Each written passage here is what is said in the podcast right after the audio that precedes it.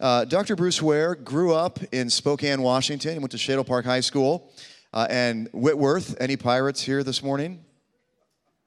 Lots of bucks over there. Go Bucks. Okay. Uh, he currently serves as the department chair of theology at the largest seminary in the world, the Southern Baptist Theological Seminary in Louisville, Kentucky, a very prestigious position. He's written several outstanding books. He's literally a world class theologian. And yes, good things can come out of Spokane, Washington. Uh, most importantly, he is uh, a loving husband and a father. He has two daughters uh, and three grandchildren. How many boys and girls are those grand? Two girls, one boy. Uh, and he's also uh, an active member of his church, Clifton Baptist, in Louisville, Kentucky. So let's welcome Dr. Bruce Ware this morning.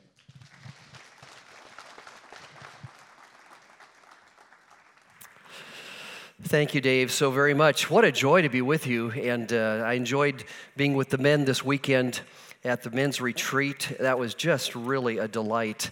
Got to talk with a lot of them and uh, uh, just really sensed that the Lord is at work in this church.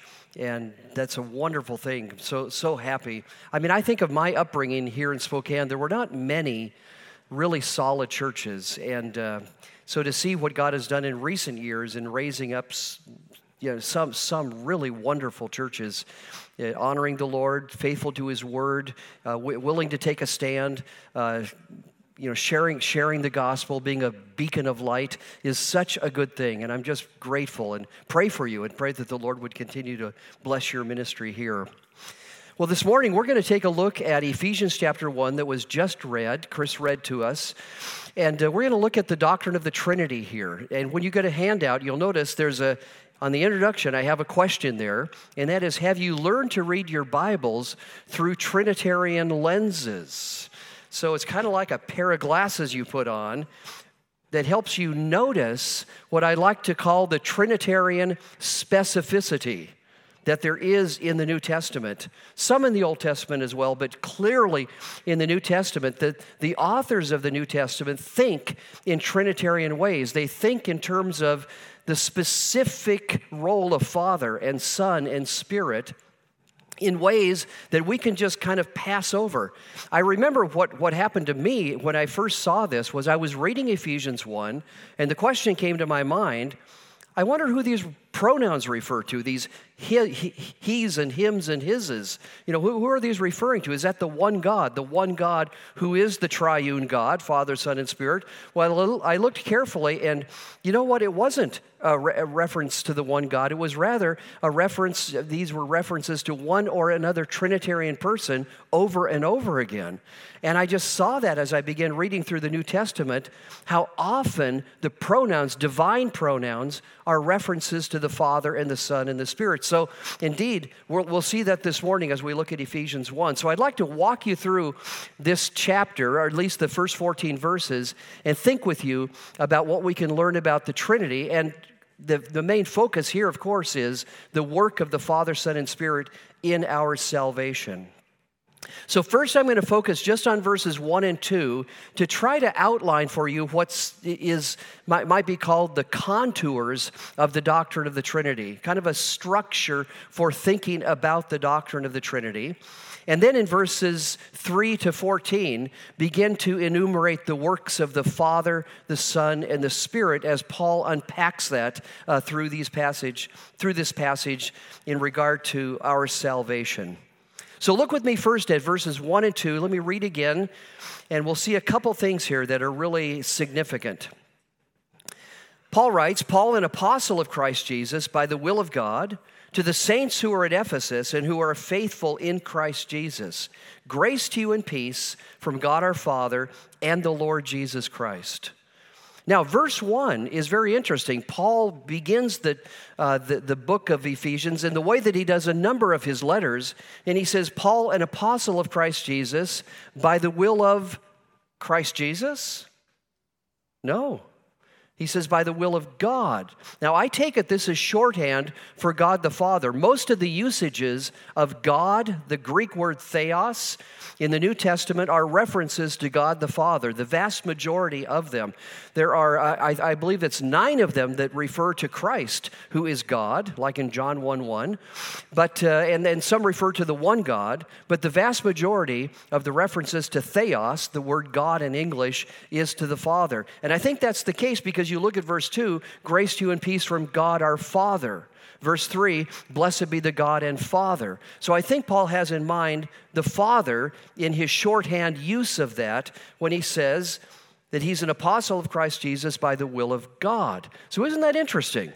He's an apostle of Christ, sent to represent Christ, sent to speak the word of Christ, sent to spread the gospel of Christ, to help people grow up in Christ, right? All of that is Christ centered by the will of Christ not ultimately, by the will of the Father. The Father who wills that Paul do this work to elevate and magnify the work of Christ everywhere he goes to preach the gospel of Christ. So you, you realize there that there's the way Paul thinks of the Father and the Son, there clearly is a distinction. So if you're filling in blanks, there's your word, right? Uh, the, the distinction theme is announced in, in uh, verse 1.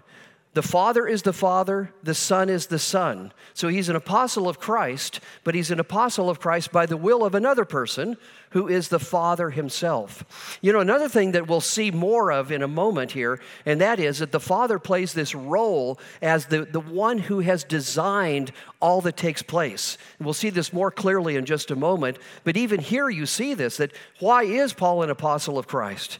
Because the Father ultimately designed this to be the case and is carried out then through the ministry of Paul. So, distinction in verse 1, but now look at verse 2. Grace to you and peace from God our Father and the Lord Jesus Christ. That word and is powerful. Because you think of it, grace and peace to you from God our Father, who alone can give grace and peace to people? I can't. You can't. Only God can do this, right? Only God is the bestower of grace and peace. So, grace and peace to you from God our Father, uh, yes, indeed. And, ah, what does that do? That indicates a kind of equality, right? And the Lord Jesus Christ. So, indeed, Jesus is put at the same level at the Father. So, if you're filling in your blanks here, it's the word equality, the equality theme. So, yes, the Father and Son are distinct from each other, but the Father and Son are equally the one God. So, indeed, in the doctrine of the Trinity, we affirm this that there are these, you might think of it as two pillars that uphold this giant block doctrine of the Trinity, this massive, weighty, glorious doctrine of the Father, the Son, and the Spirit, who are the one God. And one of those pillars that upholds it is the distinction pillar. The Father, Son, and Spirit must be distinct from each other. So, so it's, it's not that those names, Father, Son, and Spirit, are like three names I have. I have more than that, but I, I have at least these three names. I'm Bruce, I'm Mr. Ware, and I'm Jody's husband, right? Well, the thing is, anything you say about Bruce, you would say about Mr. Ware. Anything you'd say about Mr. Ware, you'd say about Jody's husband. So, what would you conclude? Oh, Bruce is Mr. Ware. Mr. Ware is Jody's husband, right? But is that the case with Father, Son, and Spirit? Oh, no. There is something, in fact, there are a number of things you say about the Father you should not and cannot rightly say about the Son. Certain things about the Son you, you cannot rightly say about the Spirit. So, Father is Father, not Son, not Spirit. Son is Son, not Father, not Spirit. You get the point. So, these are distinct persons. If that's not the case, then we really have not Trinitarian monotheism, but Unitarian monotheism, as, as in Islam, as in Judaism. What distinguishes Christianity in, in, in, this important subject we're talking about is that our view of God is there's one God, but that one God is three. Father, Son, and Spirit are distinct persons of the one God. But the other pillar that has to be in place it must be there also is the equality pillar, where Father, Son, and Spirit are equally the one God. Now, listen, there are different ways in which things can be equal. I don't know how much to go into this, uh, but different ways things can be equal. You and I are equal because we, are, we have the same kind of nature. You have a human nature, I have a human nature, we're equal, okay? In the Trinity, though, it's stronger than that. It's not merely that the Father, Son, and Spirit have the same kind of nature. Listen up. The Father, Son, and Spirit possess the one undivided, identically same nature. There is only one nature of God. That one nature possesses all of the essential attributes of God the holiness of God, the righteousness of God, the, the, knowledge of God, the wisdom of God, the power of God. All of these essential attributes of God comprise the nature of God that is undividedly possessed fully by the Father, undividedly possessed fully by the Son, possessed fully by the Spirit. So, one nature of God that is expressed with three personal expressions of that one undivided divine nature. So, indeed, the equality is the greatest kind of equality that there is an equality of identity. They each possess the identically same nature. So here we have just the way Paul thinks about Father and Son. You realize he's thinking this way. Yeah, they're distinct from each other, but Father and Son are equally the one God. So it's, it's, uh, it's just interesting to see this. And John 1 1 kind of captures this same idea, right? In the beginning was the Word. Now listen, the Word was with God. Which pillar? Which theme? The Word was with God. Distinction, right? And the Word was God. Equality. Do you see it? Those two themes, those two pillars, are absolutely crucial, necessary for upholding the doctrine of the Trinity. Okay, now having kind of that structure in mind, let's take a look at the work of the Father, the Son, and the Spirit, what Paul says about them in the verses that follow. So let's begin with the Father. Salvation as the work of the one God who is three, and the Father's work can be summarized, I think, this way He is the grand architect of salvation, the grand architect, the wise designer, the one who has willed, purposed, put in place everything that has to do with our salvation. Look at verse 3 with me. Notice what Paul says Blessed be the God and uh, by the way, I'm reading from the New American Standard translation, which is just slightly different than the ESV, so just go with it, all right? Blessed be the God and Father of our Lord Jesus Christ, who has blessed us with every spiritual blessing in the heavenly places in Christ. Now, I submit to you, Paul could have said basically the same thing in a different way that wouldn't have involved Trinitarian language. He could have said, Blessed be God for all the blessings that God has brought to us, right? And that would be true. I mean, we wouldn't blink at that if that's what Paul had written. We would say, Yes, praise be to God for all the blessings he's brought to us. Even though that is correct, it's not specific enough for the Apostle Paul, right? So rather than blessed be God, it's blessed be the God and Father of our Lord Jesus Christ, who has blessed us with every spiritual blessing in the heavenly places in Christ. Did you see that word every? So, every blessing we receive in this life and in the life to come, and by the way, there, there are so many more blessings in the life to come. You know, in Ephesians 2, I won't take you there to that passage, it's just in the next chapter when he talks about why God saved us so that in the ages to come, he passes over this life completely. It's almost like this life is just a little blip, and then comes eternity. Every spiritual blessing in this life and the life to come comes from the Father ultimately. He's the one who designed, who prepared, who, who has, has put in place every blessing we receive in this life and in the life to come. And you know what? Those blessings will never end. There never will come a day when God will say, Well, you'll notice that the storehouse of blessings is now empty. We kind of have run out of everything. It will never happen. No supply chain shortages, you know? I mean, it's just, it, it, will be full forever and ever. So the Father is the one who has designed the blessings that we receive. And notice as you work through this, that Paul enumerates a number of those blessings, and every one of them come from the Father. Look at verse 4 just as He chose us in Him, pronouns, divine pronouns Pay attention. Just as He, who's the He? It's got to be the Father. Why? Well, look, it flows right out of verse 3. He's blessed us, the Father has blessed us with every spiritual blessing. But then in verse 4, He chose us in Him. Who's the in Him? In Christ, right? So He, the Father, chose us in Christ uh, to be his own people, that we should be holy and blameless before him. Verse 5 In love, he, who's the he? It's the Father, predestined us to adoption as sons through Jesus Christ. Do you see it? So, indeed, it's the Father who does these things. So, you just realize Paul is enumerating out of verse 3 these blessings that the Father has brought to us that, that involve our life now and our life forever in heaven that He has willed that come to pass. Here's another indicator of, God, of the Father as the grand architect of all things. The will of the Father is mentioned four times in these opening verses, in verses 1 to 14. In verses 1, 5, 9, and 11 the will of the Father. Look at verse 9 with me, just to, just to see. We already looked at verse 1, didn't we? By the will of the Father, by the will of God. He's an apostle of Christ. But look at verse 9. I actually have to start in verse 8 to get the full thought.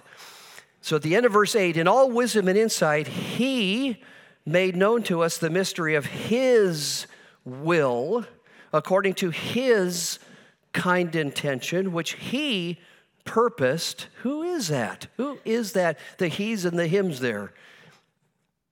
Which he purposed in him, in Christ. So who is this referring to? This is the Father, right? So let me read it again making clear that it's the Father. In all, wisdom, in all wisdom and insight, He, the Father, made known to us the mystery of His, the Father's will, according to His, the Father's kind intention, which He, the Father, purposed in Him. Do you hear those words? Will, purpose, intention? From whom? From the Father.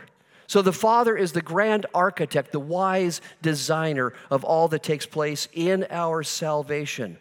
Now, moving on to the Son.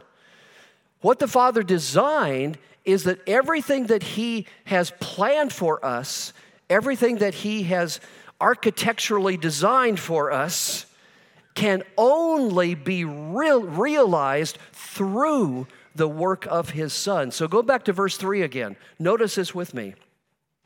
Blessed be the God and Father of our Lord Jesus Christ, who has blessed us with every spiritual blessing in the heavenly places in Christ. In Christ. So, indeed, every blessing designed by the Father, but all those blessings secured for us through the ministry of the Son. He's the one who accomplished the work. So, the, the glorious accomplishment of salvation is through the work of the Son. And you realize this, this is why the Father sent the Son, right? And why the Son did the will of his Father. It's, I, I came not to do my own will, but the will of him who sent me, Jesus said, because that, salva- that saving work that accomplished everything that the Father has to give to us could only happen through the work of his Son. So the Son then is the glorious accomplishment of our salvation. Now, in our chapter, besides the brief reference there in verse 3, the focus of it comes in verse 7. So look there with me. He had just said at the end of verse 6 to the praise of the glory of his grace, that's the Father's grace, which he, the Father, freely bestowed on us in his beloved Son is what I'm confident he means by that word beloved, the beloved Son of His. In Him, verse 7, that is, in that beloved Son, look at what he says. We have redemption through His blood, the forgiveness of our trespasses according to the riches of His grace, which He has lavished upon us. So it's a shorthand summary, isn't it, of the cross of Christ. Paul talks about the cross elsewhere in a number of other ways that, that end up being, as it were, sort of facets of a diamond, different ways, different elements of the cross of Christ. The heart of it, of course, is his redeeming work in which he pays the penalty we deserve to pay.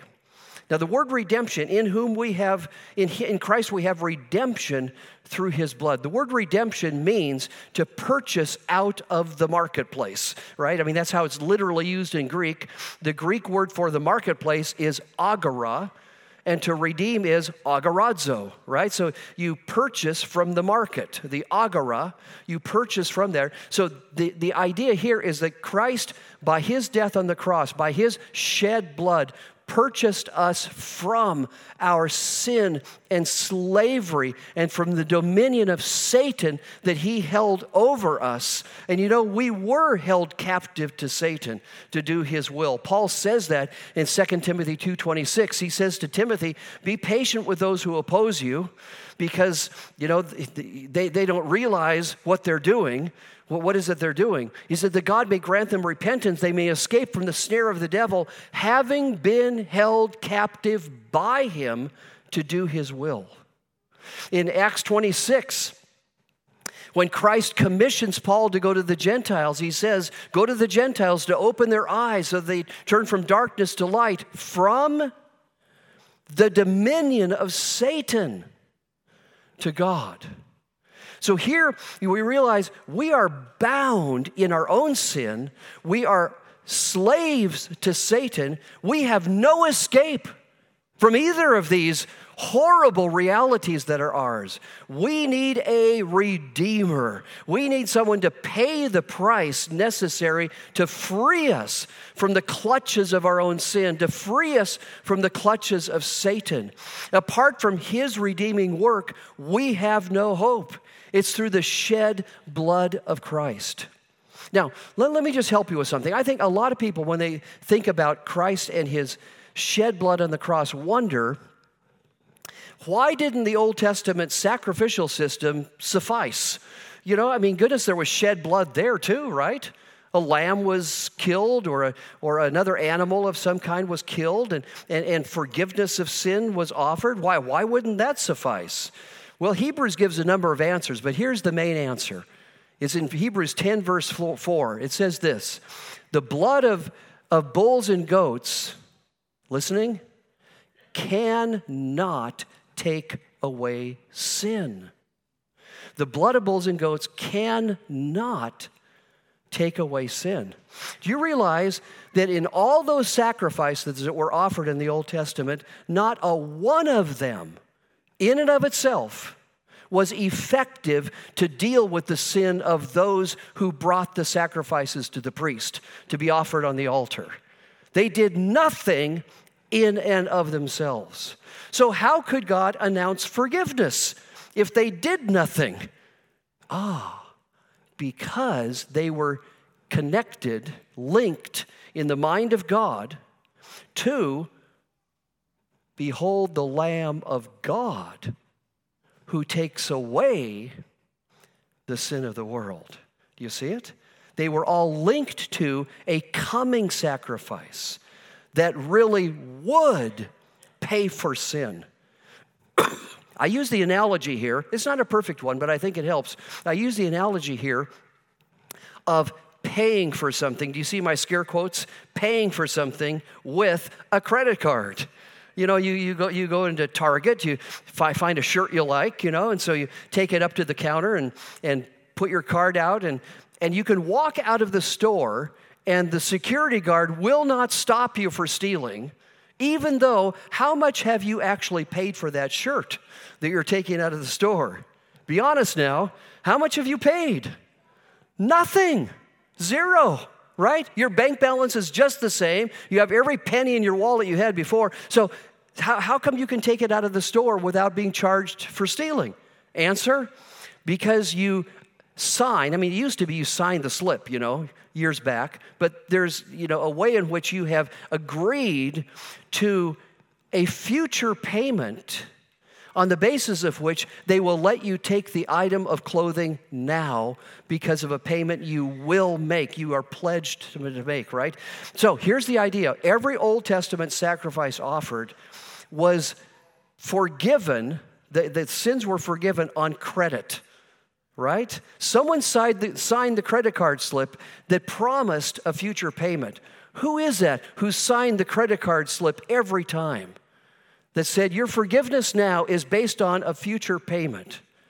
It's the Father. The Father signed that credit card slip, and He then sent His Son. Do you remember the words in Romans chapter 3?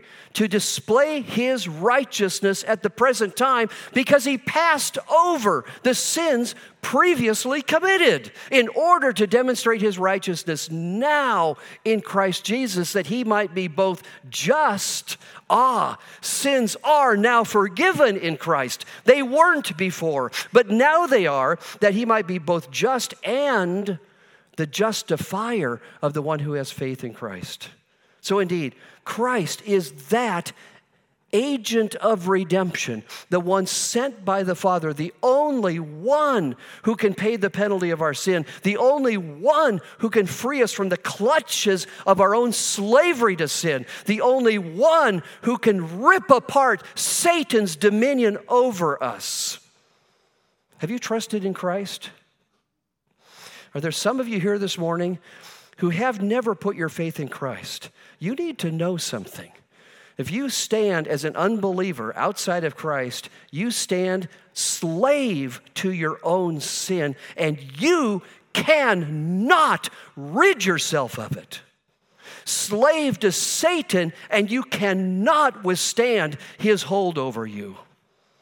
Your only hope is to humble yourself, confess your sin, trust in Christ and he will free you because of his shed blood on the cross that made the payment for you in his love. Trust him. Come to him today if you've never trusted him before. Okay, the work of the Father, the grand architect, the work of the Son, the accomplished, glorious accomplishment of salvation. Now, the gracious application of the Spirit we see also in this passage. Now, go back to verse 3 again. I think verse 3 is a fully Trinitarian verse. Let me try to explain this. verse 3 Blessed be the God and Father of our Lord Jesus Christ. So, the Father designed all these blessings.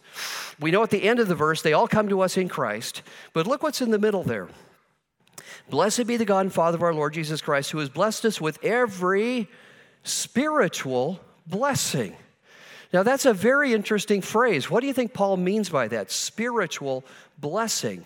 Now, one idea is that these are spiritual blessings as opposed to physical, material blessings right you know but and, and that's a possibility I, I, admit it but i don't think that's the way paul is thinking that that's more platonic more, more gnostic than it is christian way of thinking i mean what's the very first thing we are to ask of the lord in the lord's prayer our Father who is in heaven, hallowed be your name, your kingdom come, your will be done on earth as it is in heaven. Give us this day our. Pretty physical, huh? Pretty material. Where's it come from? God, the Father, right? So I, I don't think that Paul is distinct, distinguishing material from spiritual. I think more likely what Paul, when he says every spiritual blessing, it's every blessing designed by the Father, accomplished by the Son, mediated to us by the Spirit.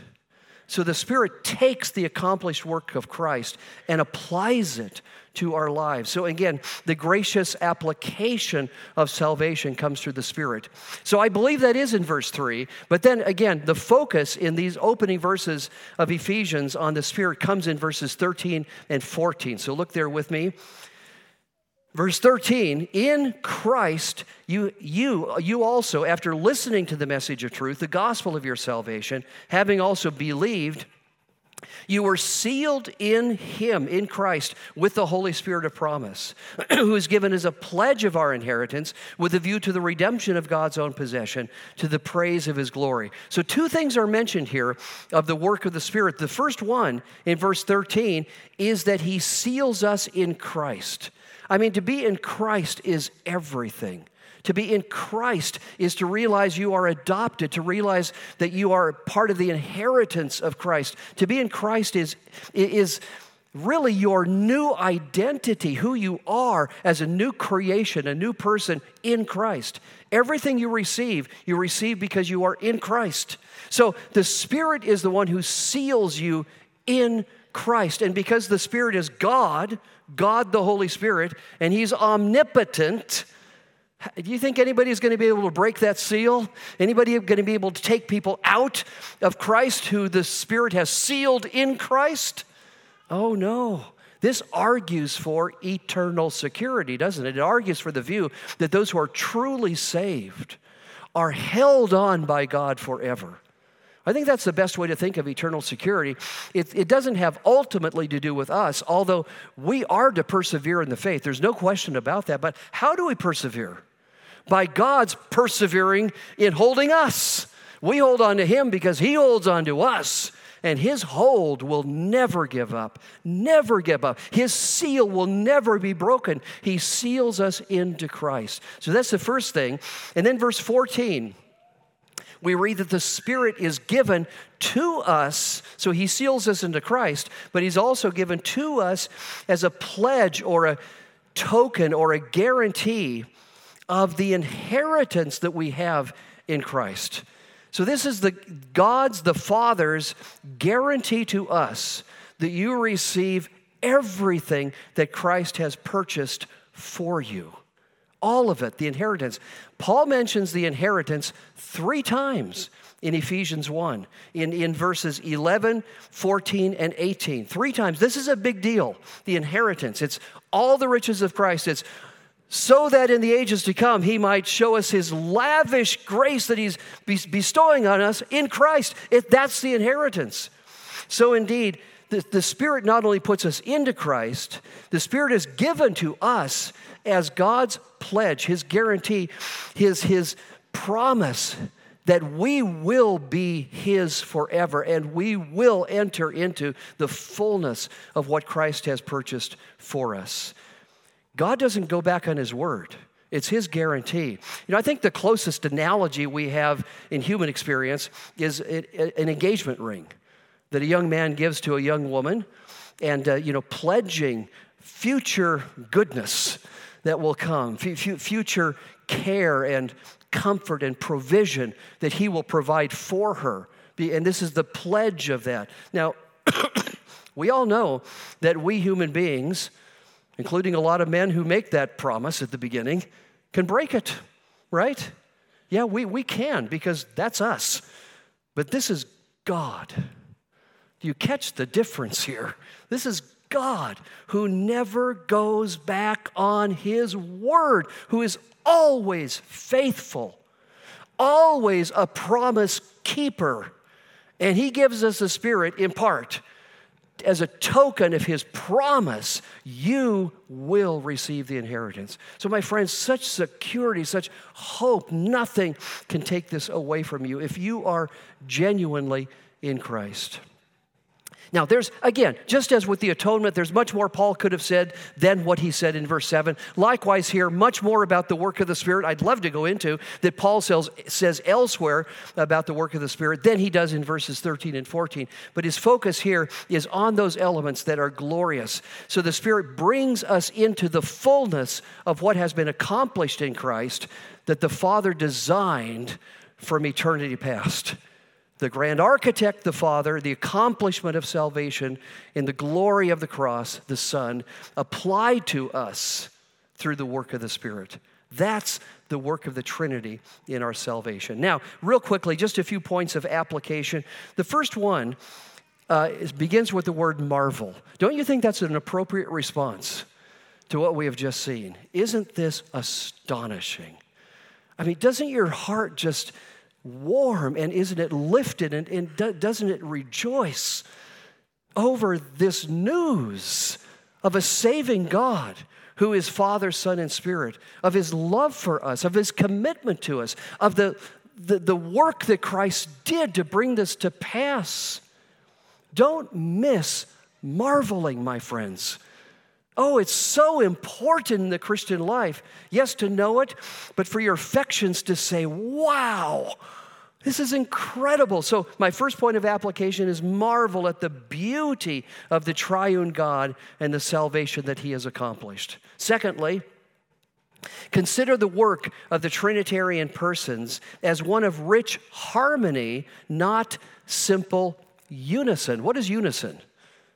When we all sing the same line of notes, the melody line, right? That's unison. Have you ever heard a trio? I mean, I'm thinking Trinity here, right? Have you ever heard a trio who begins singing unison and then breaks into parts? Oh, wow. You know, you can hear it, can't you? You know, you have, the, you have those supporting lines that enhance the melody line. You don't lose the melody line. You, you have an enhanced melody line, right? So, so that think, think of the work of the Trinity as one of rich harmony, not simple unison, one in which there is unity of work without sameness and diversity of roles without discord. What's discord? I'm thinking musically again. I'll give you a perfect illustration discord musically. Three three year olds sitting on the same piano bench. You can't beat that, can you? I mean, yeah, you, you hear it. So here, here's the unity of the Trinity is, is one of common purpose, common goal, doing, working the one work of God, carrying out the one will of God. There's no distinction. Boy, the Trinitarian persons are not independent agents. They're not out there doing their own thing. They're all working together toward one end, toward one purpose, but contributed in their distinctive ways to bring that to pass. Don't you think families would be helped if they followed this model of harmony? Common purpose, common goal. This is where we're heading. This is what we believe. This is who we are and yet diversity. So the kids and the mom and the dad with their different gifts and different aptitudes and different you know likes and dislikes can can contribute but always in ways that fit within the commonality of that purpose of those convictions of those goals. What about a church? Same thing right? Gifts in the body of Christ vary, but boy, we work together toward one common goal of building one another up in Christ. So you realize the harmony of the Trinity should be reflected in harmony in our Christian relationships, family, church, and in other ways as well. Then, last, third, Understand the intrinsic authority submission structure within the relations of the, of the Trinitarian persons themselves and embrace the relevance of this to human life, made in God's image, where authority and submission in relationships of husbands and wives, church leadership, and church members are a reflection then of can you believe it? The Trinity itself, where Father's always Father, Son is always Son. They don't trade at some point. Hey, I'm going to be Father for a while. Uh uh-uh. uh No, the Father's eternal Father, Son is eternal Son, Spirit is eternal Spirit. And this role relationship within the Trinity then is reflected in how God wants us to live with each other, including areas of authority and submission. So, you know, one, one lesson for, uh, for uh, from this that is so helpful to us. Submission, then, is dignified. Do you realize the Son always submits to the Father? And there's no sense of belittling in that. There, there's no dishonor in that. It is my food to do the will of Him who sent me and to accomplish His work, Je- Jesus says in John 4 34. So, indeed, there's a dignity in submission, and there should be a consideration of the best of others in the exercise of authority. That's how God does it. Consideration of what is best for others in the exercise of authority. So you realize, boy, authority and submission then take on a whole new light when you realize the Trinity is the prototype, right? It's where you see it lived out perfectly. May God help us in our relationships to model more of what we see in the Trinity. What a glorious God. What a privilege to know the one true God who is Father, Son, and Spirit. Let's pray together. Father, thank you.